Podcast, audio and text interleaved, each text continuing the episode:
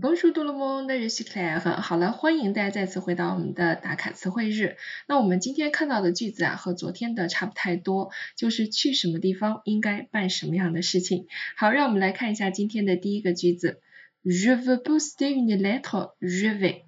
我想要寄一封信，我应该去什么地方呢？那我们可以看一下这几个句子，包括昨天的，都是 vouloir 加上动词原形，表示想要做什么事情。vouloir 它叫做情态动词，后面是可以直接加动词原形的。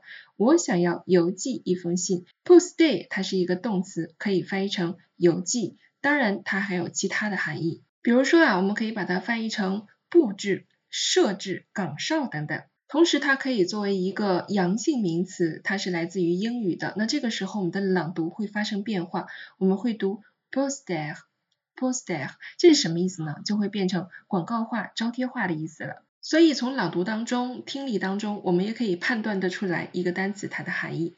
好了，那这个我们应该填什么呢？非常简单，就是去邮局寄一封信。那完整的答案应该是 Je veux poster une lettre. Je vais à la poste.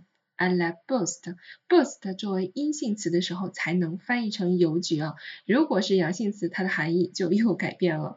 如果你填的是 au poste，那就是错误的了。le poste 它表示的是职位，所以一词多义啊，我们需要多多积累，慢慢的我们就可以发现啊，它们在句子当中含义会有所不同。好，让我们一起来看第二个句子。Je veux regarder un match de football. Je vais. 我想看一场足球比赛。这里我们可以看一下，match 它是来自于英语中的一个词汇，所以它的朗读上也会不太符合法语的读音规则啊。那我想看一场足球比赛，当然是去体育场了。Je vais au stade. Stade 是一个阳性词，我们需要用缩合冠词 aller 变成 au。Je vais au stade. 好，我们来看最后一个句子。Je veux retirer de l'argent. Je vais. 我想要取一些钱，我应该去哪里呢？请注意啊，retirer 我们翻译成再次取出来，因为你是把钱放在银行，然后你才能取出来嘛。所以这个时候我们会用 retirer。然后钱这个单词它是不可数的，所以我们需要用部分冠词 de l'argent。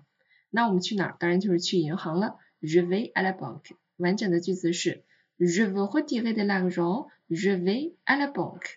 好了，我们今天三个小句子的讲解呢就到这里了。不知道大家是否听对了，也做了正确的朗读呢？